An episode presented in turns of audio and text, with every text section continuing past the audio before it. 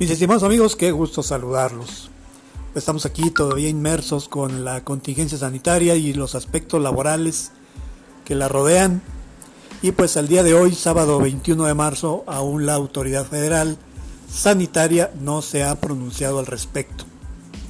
Eh, los patrones se encuentran en la incertidumbre, hay algunos gobiernos estatales y gobiernos municipales que han estado haciendo labor de prevención, lo cual es totalmente comprensible, pero en el aspecto laboral pues nos deja desamparados, porque al no emitirse declaratoria de contingencia sanitaria, pues no podemos actuar al amparo del artículo 42 bis de la Ley Federal del Trabajo. Así que estamos en la total incertidumbre. ¿Qué podemos hacer?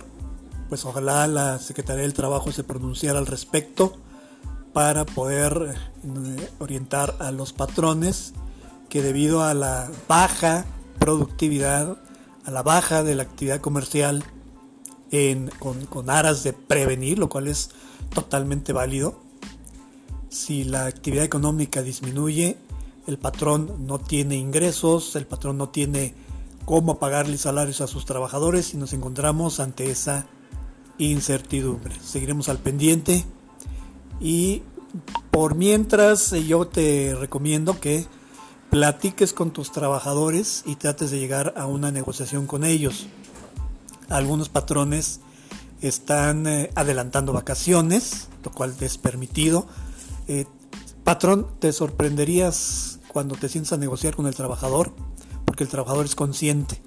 El trabajador sabe que al laborar contigo es de donde lleva el sustento para su familia y sabe que si, si él pone de su parte para cuidar la fuente de trabajo, pues todos ganan. Así que patrón, te sorprenderías de darte cuenta de cuánto te apoya tu trabajador.